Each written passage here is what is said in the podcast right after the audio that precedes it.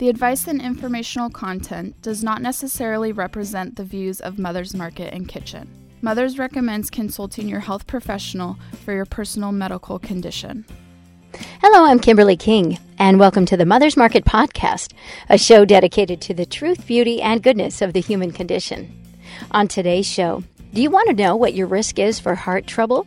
We explore the very latest in heart health and let you know how one test can let you know if you're at risk. Plus, later we'll tell you what's going on around town. But first up, we're joined today by another prominent physician when it comes to alternative medicine, Dr. Alan Sassen, and he is the founder and medical director of the Institute for Progressive Medicine. He's been practicing medicine for over 40 years. His institute treats people of all ages through comprehensive state-of-the-art new medicine techniques, and we welcome him back to the Mother's Market Podcast. Dr. Sassen, how are you? Good, Kim. How are you? I'm great, thank you. And before we get to today's topic, please fill us in on your mission and your work. Well, I'm trained as an internal medicine doctor, which I did for many years and still do. But about 30 years ago or so, I started getting involved with other ways of working with people because I was seeing that medications were not the answer, and people were running into complications from medications and from surgery. So the purpose of our practice now is to work with folks to try and handle their problems without resorting to medications, if possible, although we still use them, and without resorting to surgery, although we still use it. But you can initiate treatments in other ways, nutritionally, lifestyle changes, nutritional supplements, and a lot of other things that can help them without exposing them to so many side effects and complications, and a better effect, too. And this is great. You said for 30 years you've been transitioning and learning about this, your practice of natural alternative medicine. Yeah, I mean, we still do regular medicine. I think it's really important to be on top of things that are happening in conventional medicine because there's a lot happening. It's, you know, enormous amounts of changes going on. So I think a physician needs to know about new medications and new techniques and all of these things. Otherwise, you're not really on top of things. You're telling people alternatives, but alternatives to what? So you really need to know what's going on, and it takes work and it takes study, but I think it's the right way. It's necessary. So with you, you bring the best of both worlds, but which I like, but you stay on top of everything, which is wonderful. Today, we're talking about the latest alternative and traditional therapies for heart disease, Doctor. And heart disease, What is heart disease? Can you explain that? Yeah, well, most people think of heart disease as blockages occurring in the arteries that supply the heart with blood. So the heart's not getting enough blood, and if you have an acute blockage, that's a heart attack. So a blood vessel that's been building up plaques, usually for years, one of the plaques finally splits apart, and that creates a blood clot. So now the pathway for blood into that part of the heart is gone. It's been occluded, and part of the heart dies. That's a heart attack. Mm. Who gets heart attacks? Who gets these blood clots? Well, it's extremely common, and folks may not realize because there's so much scare about cancer these days that people are dying from cancer. But there are many, many more people dying from heart disease than are dying from cancer. And there's a lot of things going on in our society now that are leading to more heart disease. Because we're not exercising and we're not eating right and we're getting chubby or even fat, and all of those things predispose. Another thing to know is that congestive heart failure is another major cardiac problem that results when the heart muscle itself stops pumping properly. So it just gets weaker and weaker, and fluid builds up in the lungs and the rest of the body, and legs swell up. And that is a major cause of death these days as well, and oftentimes comes about after a person has had heart attacks, because every time a piece of the heart dies, the heart itself is getting weaker, and over years, the heart gives out. So, and this is what we see more in people who are older generally, and what's happened with all of the changes that have occurred is that people are still dying of heart disease, but they're dying later. So instead of dying at 60 or 70, they're dying at 80 or 90. Which I think is, quite a bit of benefit. They're getting more years of useful life. It would be nice, however, to eliminate this as a disease itself. Are you seeing more men or women, or is it pretty even? Well, it's more common in men earlier in life and becomes equally common in women past the age of 60. We're not sure exactly what protects women from getting heart disease earlier, but it probably has something to do with hormones, although I think it also has a lot to do with personality and the approach to life. Maybe, you know? That is interesting. What about, can you kind of expand on that a little bit? So men, earlier, what about stress? Does stress have anything to do with it? I think stress is an enormous contributing factor. I mean, to talk about heart disease without talking about stress is a mistake. Yeah. And there have been papers put out there where stress is maybe not the greatest factor, but very close to the greatest factor. And in some people, it is the greatest factor. I mean, you can look at people who are stressed out all the time, and then a week later say, oh, you know, Joe just got into the hospital with a heart attack. Say, well, what do you expect? Yeah. You know, he's bouncing off the walls. He doesn't sleep well. His eating is bad. He's not exercising, and he's stressed to the max. Yeah. And the stress itself creates hormonal changes in the body, raises blood pressure, and tends to constrict the arteries. So stress itself is a big factor. It's up there in the top 5, I would think. And these days, maybe it'll soon be in the top 3. And so that makes sense for maybe perhaps men on the earlier side and then women after 60. Then you had mentioned exercise or lack of exercise, the diet. Is there a diet specific for a heart-healthy diet? You may be talking about that later on, but I thought I'd throw it out here to you now. Well, there's a lot of diets that are offered. The one that I've seen work, for which there's plenty of evidence that it works, is a diet that is very, very low in fat. And there's been research and studies that have been put out for more than 30 years, probably 50 years. As I recall, Pritikin, who wasn't even a physician but had heart disease and learned about this from his physician, set up the Pritikin Institute, which teaches people how to be on vegan-type diets, which is very low fat. They don't have animal products. They don't have dairy products. And heart disease goes away, except when those people are done with their training and they go back home, they oftentimes resume the prior lifestyle and it comes back again.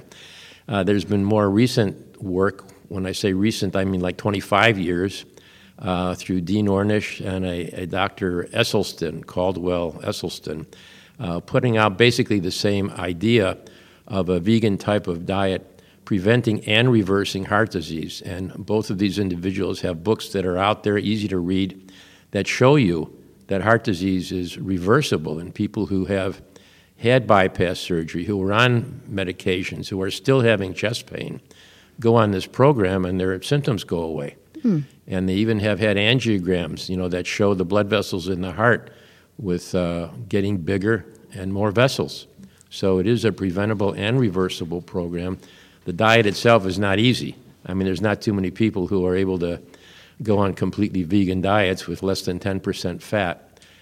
So there are compromises you can make that are still effective, which to me is something like a paleo program where you're getting animal proteins and an awful lot of vegetables and fruits. So you mentioned your mental outlook and its effects on heart disease. Can you expand on that? Can you explain that? Well, we need to be able to handle the stresses in life without having the stresses handle us. And, you know, there's more out there these days with the proliferation of cell phones and the internet. Most of what you see on there is not good stuff. It's like, you know, what mountain is caving in today and what country is blowing up and what revolution is happening and who's getting killed and whatever. These are the things we see because I turn my cell phone on every day just to learn something. But I get struck by these, you know, pictures and stories that are just awful. And everything's breaking news and sensational for the most part. Yeah, so, you know, they're not putting out the good things so much, you know, like who just got a degree in dentistry or who became a doctor or, you know, who just climbed another mountain. You don't see that so much. You see the bad stuff that alarms people and scares them and motivates them to be more scared. That is so true. And if we flip that script a little bit and start telling people the inspirational things or, you know, things to look up to or people to look up to, and those stories of the climbing the mountains or the Nobel Peace Prize winners or things that that won't be alarming. I wonder what that would do to people's heart rates, you know. It would change things if we change their focus, you know, but there's just too much incentive out there, you know, to sell things or whatever that brings people in. A lot of movies out there and violence and blood and whatever, and, you know, It draws people in, but it's not good for them. Yeah, I know that, and even the video games that our kids are playing now, it's different world now. How often do people die from heart disease or heart attack? So different, I guess, with heart disease, I guess we would say, because it's a disease. Yeah, well, as I mentioned, it's the single most common cause of death by far. There isn't anything close to it, not even cancer. And I should mention that the statistics are improving for both. So the survival with heart disease is much more extended than it used to be, although eventually most people will still die of heart disease. And the statistics on cancer are also considerably better. But both remain, major problems.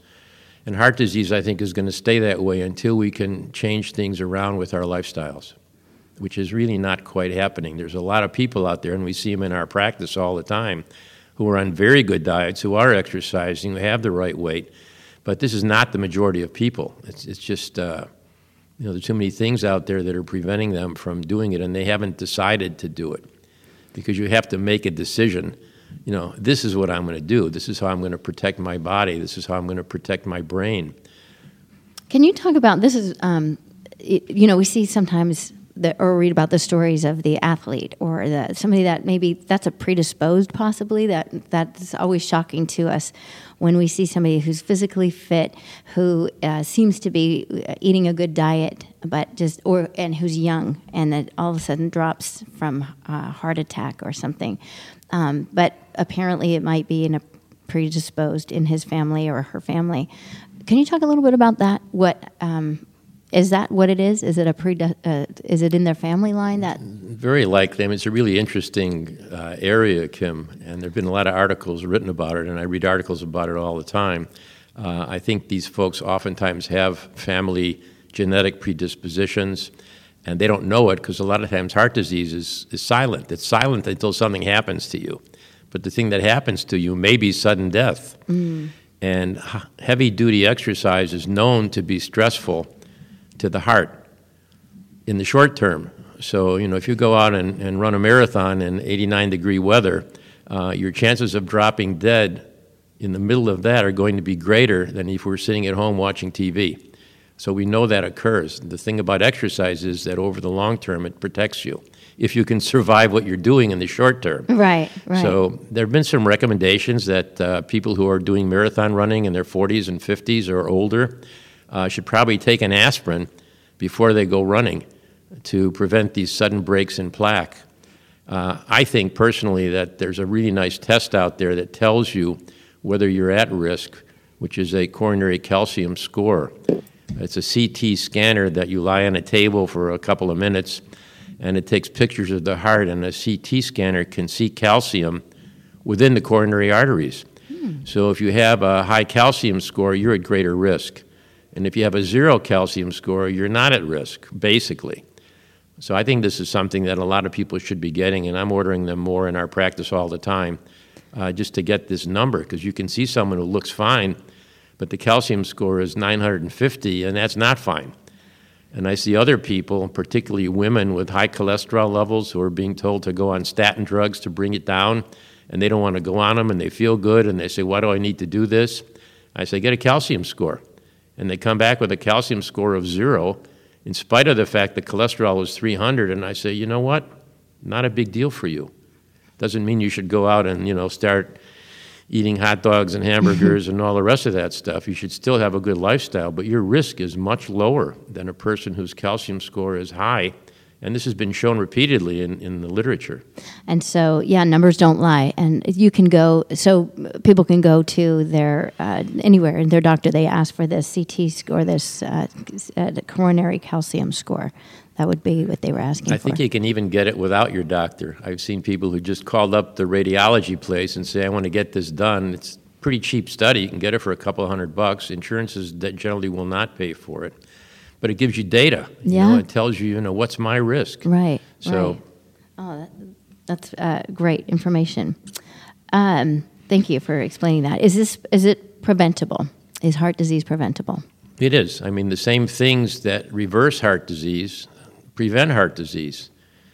And it was shown in these books written by Ornish and by Esselstyn. They were having patients come to them who had heart disease, who were having chest pain, who had already had stents put in, who had already had bypass surgery, who were already on all of the medications people get and still having symptoms. And then they were put on this program, which is a very low fat, less than 10% fat diet, completely vegetarian, not easy to do. But after a period of 6 months to a year and even 2 years, it's not going to work overnight, although chest pain can disappear within a week or two, believe it or not. But the disease itself takes time to reverse, so you have to stay with it. But they had many patients where symptoms went away, findings went away, blood pressure came down, weight always comes down. Cholesterol can drop 100 or 200 points, depending on where it starts. And you can get off medications and feel fine. Medications like what you mentioned earlier, like the statin medications? Statin drugs, yeah. Blood pressure pills, beta blockers, all of these things that are routine. And, you know, if you don't put every one of your cardiac patients on all of these drugs, you know, you're subject to legal recourse. You know, you can be sued for malpractice because you didn't put a patient on a statin drug. Mm-hmm. And I get letters from insurance companies about this. Why isn't your patient on a statin drug, especially a diabetic? Every diabetic officially should be put on a statin drug. Well, I have a lot of patients that want to be on statin drugs, and we work with their cholesterol. There's other ways of lowering cholesterol, not just with diet, but there's nutritional supplements like niacin and other items that will lower cholesterol substantially. The side effects from the statin drugs, going back to it, and maybe, I don't know if you can talk about that, but people are scared to be on, or just don't want to change their lifestyle to be on these statin drugs, which is why you have come in and why you're talking about this, the alternatives, the niacin and things that, anyway, there are a lot of risks to being on statin drugs. Well, there are some risks, and I think they're sort of downplayed in the literature because the cardiologists themselves are taking statin drugs because they think they work, which they do, you know, if you're not getting trouble with the side effects, which I have seen multiple times in people basically getting pains in their lower extremities, numbness, tingling, almost neuropathic types, nerve problems, and weakness. So they have trouble walking and running, playing tennis, if that's what they're used to. That's not been unusual. It's happened a fair amount. And the other thing I have seen, not as often, it's been uncommon, but nobody wants to have a memory loss. Mm. Nobody wants to be concerned about getting into Alzheimer's disease. But I've had a number of patients who found that their thinking was impaired and their memory was impaired while they were on the statin. And when they stopped it, which they did on their own, they got better. Wow. You know, it hasn't been a lot of patients, but it's something that raises concern. Like, you know, I don't want to lose my memory. You know, I don't want to get impaired. Right. You know, we still use statin drugs a lot. You know, I think a person who has a cardiac history should be on a statin.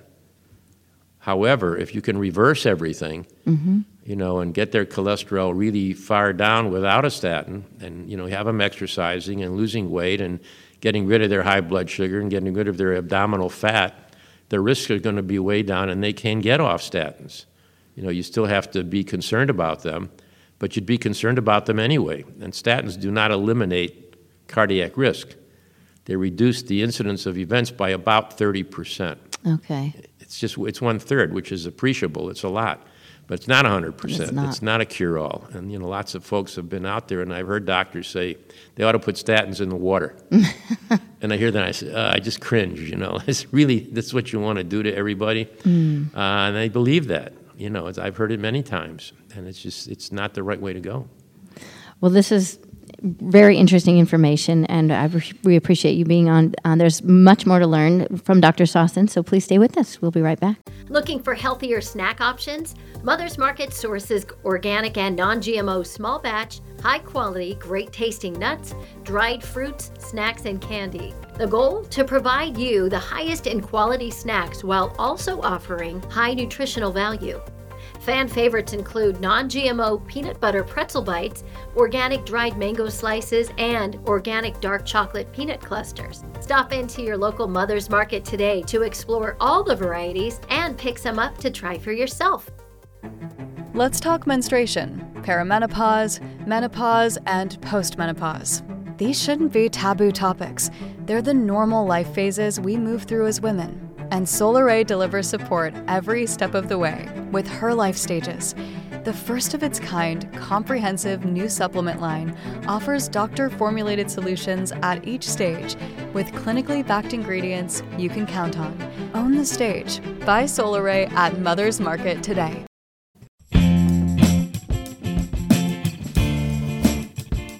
And now back to our interview with Dr. Sassen, and we're talking about the latest alternative and traditional therapies for heart disease. And Doctor, we have been talking about what leads up to heart disease and what is happening in the area of heart disease. What do you practice in your alternative medicine for heart disease? What is going on in your practice? Well, the lifestyle approach is by far the most important. I mean, that's the first thing you do. So you want to get the person on the right diet. You want to get them into an exercise program that's a graded program. So if they can only walk for 5 minutes to start with, that's what you do. And the more they do this for a few weeks or longer than that, then they can get up to 10 minutes and 20 minutes and 30 minutes. So you want to get them in an exercise program that's not going to wipe them out and have them do something that they enjoy doing, like dancing or playing tennis or whatever, for a sufficient length of time, which should be at least 2.5 hours a week altogether. So the exercise is really key. And those two things will help with the weight reduction that has to happen. And those two things, the lifestyle and the exercise, will handle the blood sugar and the obesity and the diabetes and these things that are coming up more and more for folks. As far as medications go, I think if you can start reversing the factors that you're dealing with, then you can start reducing medication. If blood pressure has been high and they're on 3 blood pressure medications and you see it coming down with the program, then you can start backing off on the blood pressure pills little by little, one by one, and some people can get off entirely. If a person's 50 pounds overweight and not exercising and he changes that around, he can get off those medications. He can even get off statin drugs frequently. The things we'll do after that, or sometimes if the patient is ill or is really interested, we'll do things like chelation therapy, which has been around for 50 years, where you're giving an intravenous treatment of vitamins and minerals, including magnesium. We use glutathione also. All of these things will help the body, help the heart, help circulation. And you're also giving them these chemicals that will remove heavy metals from the body. So things like EDTA and DMPS, these are the names of the chemicals that will remove arsenic and lead and mercury and aluminum that we all have in our bodies to a certain degree. Some have more than others. But these heavy metals are thought to be involved in the development of heart disease and other conditions in the body. So you want to get them out as much as you can. And if you can give them vitamins and minerals at the same time, you're doing a few things at once. So we do a lot of chelation therapy. Usually it's once or twice a week for a series of about 30 treatments. And I've seen heart disease get better. And there's literature indicating that diabetics who have heart disease will have reduced incidence of cardiac events, heart attacks, by doing chelation therapy. So that's one group that should benefit from it. The other things we do, one I really like, is something called external counterpulsation therapy, where you're lying on a table and these inflatable cuffs are put around your legs and your thighs and your pelvis, and they are blown up with air to force blood out of the legs toward the heart.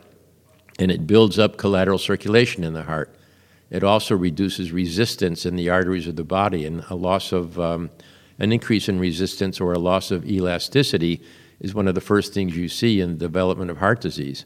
So counterpulsation therapy, I've been working with that for 20 years, and I've seen patients who had heart disease, who have chest pain, even congestive heart failure has improved a lot with counterpulsation therapy, usually combined with chelation. The thing about these treatments is they're so safe, you can use them together, and oftentimes they're going to be more effective that way.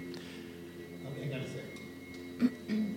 Should I come in here or wait out there? I think come in here. Let me tell it. I'm going to turn off the vacuum. Yeah. So I'm just going to keep it rolling. Hi. Oh, you want me to? Oh. Just hang up for a second. Okay. Yeah, they're picking up all of the noises everywhere. So. Oh. I know, we're... How are you doing? I'm good, how are you? Good, fine, thank you. Hi, how are you? Good. I don't know why they... Well, mean, they have to clean, but they vacuum in right by the doors, and he puts signs up everywhere. We're recording. But, yeah, these walls and the doors are paper thin. Are they? Yeah. Did you yell at them? The guy was going to vacuum the whole hall if I didn't stop him. So. I know. You're like, don't do it. All right. So back into it. You know where you're at? Yeah. So you were just talking about how you're combining both the chelation therapy and the external counter pull. So I just asked the question like French. You know. Okay. So what makes your program so successful? You were just talking about how you combine both of these. Yeah. Well, the combination of therapies is easier to do because they're both very, very safe. So you can use them together and get additional benefits at the same time instead of just doing one thing at a time. And there's another treatment we've been working with in the last few years, which is ozone therapy. Everybody has heard about ozone therapy, and it's very interesting because it's a powerful treatment. Basically, you take oxygen and you connect the oxygen to an electrical current, and that creates ozone. So now you have a very highly charged molecule, and you can give this into people's bodies in different ways, but we're using it for heart disease intravenously. And that has the effect of reducing the inflammation within the arteries of the body, and also provides energy. Ozone is an energy maker. So you can use ozone along with chelation, along with counterpulsation, along with everything else. And we always use a number of supplements that are heart friendly. So things like coenzyme Q10, and niacin that I mentioned will reduce cholesterol levels, and there are L-carnitine. There's a few other items that are all beneficial for the cardiovascular system and very safe. You don't have to worry about statin-type side effects with these supplements. We use them a lot. And again, you're saying they're safe, but they're all natural. And you've been doing these kind of treatments. You have been in practice with your alternative medicine for 30 years. Is that what? That's about right. Yeah. Yes. Yeah. And so you've seen great success with combining this. Yeah, therapies. You know, the success depends a lot on the patient's willingness. You know, if this is what the patient wants, this is what they decide to do, the chance of it working is very great. If they don't really want to do it, and if they won't commit to it, it's probably not going to happen. Mm-hmm. You know, it really requires determination, and the need for lifestyle change is essential. So that has to be involved as the number one priority item. So, you know, I have to get people away from smoking, have to get people away from fast foods, have to get people away from fried foods and unhealthy foods, which are all over the place. You mm-hmm. know, we live near a university, and you see a lot of these fast food places that the students go to that are cheap and fast, and the food isn't good. You know, I know these kids are getting set up 20 or 30 years from now for the kind of problems that we're dealing with. Yeah, they're getting set up for failure is really ultimately what's happening. Yeah. You know, I have a question for you. With the usual medical approach, do you find, and because you were in that practice before, and I'm not necessarily just asking you because I know where you've come from and what you're just saying with all of the treatment that you're offering. You're also offering lifestyle advice, but do you find that in the medical approach, do they also offer lifestyle treatment? Well, I mean, it would probably depend on the doctor, but are they saying, like with the statin drugs, are they saying you need to exercise, and here's how you know, giving you some examples of how you can live a better lifestyle? Yeah. It depends a lot on the doctor's own philosophy and his own lifestyle. I mean, how do I convince somebody to do all this exercise if I'm not doing it? Yeah. How do I convince somebody to eat like this if I'm not doing it? So the doctor has to be an example of what he espouses. You know, you have to show that, you know, this works for me and it can work for you. Yeah. And a lot of the system that's out there does not permit it. You know, a doctor has 7 to 10 minutes to spend with a patient. Well, how are you going to tell them how to eat? Plus examine them, plus, give them their medications and whatever in 7 to 10 minutes. You can't do it. Mm-hmm. So you have to have the time for it, and you have to have the commitment from the patient. And these are, you know, difficult combinations to get. So we talked a little bit about, you know, how they work, and you really need to see the commitment from all of your patients. And I would suppose that goes for anything. So if they're on the medical side, if they're taking the statin drugs, but again, marrying that with the lifestyle, that goes hand in hand on both ends. So on your side with the chelation therapy and all of the therapies that you're offering, they also have to exercise and then start to eat healthy. But I think what you're also saying is that you're offering them, you're saying, here's, stay with me because I'm going to help you with the vitamins and the minerals, and I'm going to set you up not to fail. I'm going to set you up on the right path for success. Yeah, they're going to feel better. Mm-hmm. You know, you put somebody on some of these drugs, you know, you're seeing numbers better, blood pressure comes down and blood sugar comes down. They don't really feel better. They're not going to feel better until they can make the lifestyle changes that will make that happen. Yeah. Drugs generally make you feel worse. Every time we see these commercials, and then there's all of these like, oh, and by the way, here are all the side effects. And that's just incredible to me that people, you know, still know that these could be the side effects. And it's almost, as you say, they're oftentimes so much worse, or just, it's insane. You talked a little bit about the screening test. Are there any other kind of tests that people should be aware of besides the coronary calcium score? Are there any other kind of tests that people can get to check their heart for heart disease? Oh, yes. Well, echocardiogram is a very nice test. That's an ultrasound machine that looks at your heart and visualizes the valves and the heart wall and how the muscle is functioning. And it's very informative, and it's non-invasive, so it's completely safe, and it gives you a lot of information. So I order them, and cardiologists do them on everybody. You know, it's a very nice test to get because it tells you, is the heart wall thickened, which would indicate the blood pressure has been having that effect. You don't want it to be that thick. Is the heart enlarged, which can go along with congestive heart failure problems? And when you're treating somebody and you do serial studies, you can see improvements. The heart wall may get thinner again. The size of the heart may come down instead of getting larger. Being a smaller heart is a better thing. So you can, you know, see a lot of things going on without having to do all of these invasive studies. The core, or one of the most important things in cardiology these days is still getting cardiac catheterizations and putting stents in and doing bypass surgery, which is effective, you know, and they're not effective for everybody. But again, we see patients who've had those things done, and what's the first thing we do?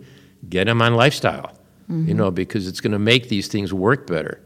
You know that bypass surgery is going to work for a while, and then it's not going to work anymore. And stents are going to work for a while, probably, maybe not, and then they're not going to work anymore. And there's literature out there that shows that putting stents in people will relieve their chest pain, but it's not going to make them live any longer.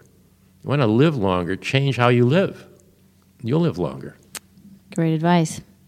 Can people, you talked a little bit about this too, getting off of medications and that process. How long, this is a piece of information that I think is really important. How long does that process take to getting off of the statin drugs? And what does that process, how does that make people feel? And should they be guided along? What is that process? Well, a person can start to feel better depending on how far they've been off the track, mm-hmm. you know, within several weeks. You know, 2 or 3 weeks, they'll start to feel different. Everybody is so different, it's hard to say. There are some people I would not take off statin drugs. They have too much history and too many problems, and I would maintain them on them, but I may not put them on the highest dose. They're coming in on 80 milligrams of atorvastatin. We may get them down to 40 or 20 or 10, knowing that the side effects are commensurate with the dosage. Mm-hmm. So the lower the dose, the less there is of problems from it. So we don't always stop medications or eliminate medications, but we oftentimes can reduce the dosage. And that's a really good point as well. This has been fascinating information, and so thank you so very much for your time, Dr. Sassen, but we look forward to having you on again. But in the meantime, please check out Dr. Sassen's website. It is iProgressiveMed.com, and you can learn more about his passion for alternative medicine and the other great things you're involved with. And I think you said you're writing a book as well, so when can we find out more about that book? We have to finish it. We have to get some illustrations and some organization and stuff. I need some help on that. But to be continued. To be continued. Perfect. Yeah. Check the website. We look forward to your next visit. Thank you. Thanks, Kim.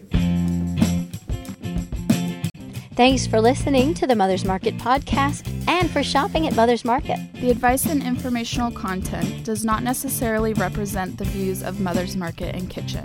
Mothers recommends consulting your health professional for your personal medical condition.